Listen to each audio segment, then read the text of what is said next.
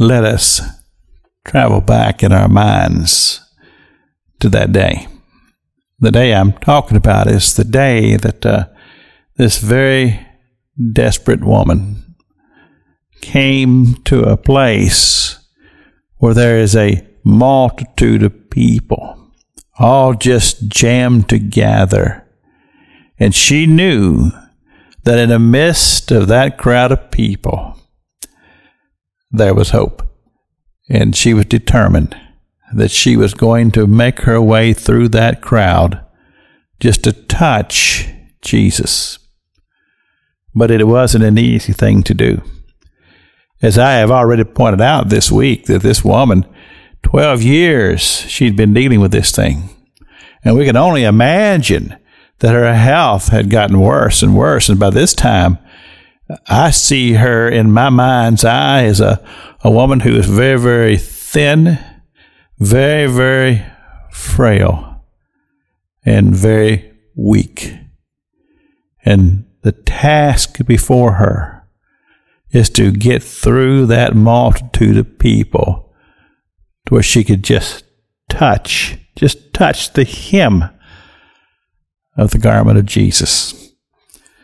So I see her as she begins to make her way, and people are pushing and shoving her away. And then as she begins to make her way through the crowd, there, uh, there's a little panic that takes place because with all the people who are crushing up to her, she feels that she could possibly be crushed or trampled by the multitude. But she's determined. She keeps pushing her way. Slowly, surely, steadily, she's making her way through this crowd, never losing the perspective of her heart and her mind that at the end of her quest, she will touch Jesus and she will be healed. Her life will be changed forever. All of this sickness that has so affected her will be gone, and she will leave this place a changed woman. I'm telling you what, I'm drawing for you a picture of hope, and I have a feeling that I'm probably talking about somebody today.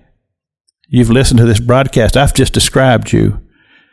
You're desperate, sick, and suffering. And I just want to encourage you to do what this woman did. Just make up your mind that I'm going to touch Jesus. Now think about this. She finally she gets up near, but she's still. I mean, he's right there. I, I can sense him. I can feel him, but, but I can't get to him because, as Peter said, the crowds are thrown together, and I can just see this little woman with this little bony hand just trying to push her hand through that crowd of people just, just to get her hand, her fingers, just pierce through the other people that she could just touch him. And she did.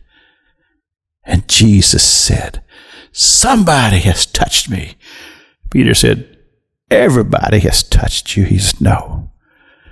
Virtue. Virtue has gone out of me. Somebody has been healed. Hallelujah. This is Pastor Jack King with the gospel on the radio broadcast.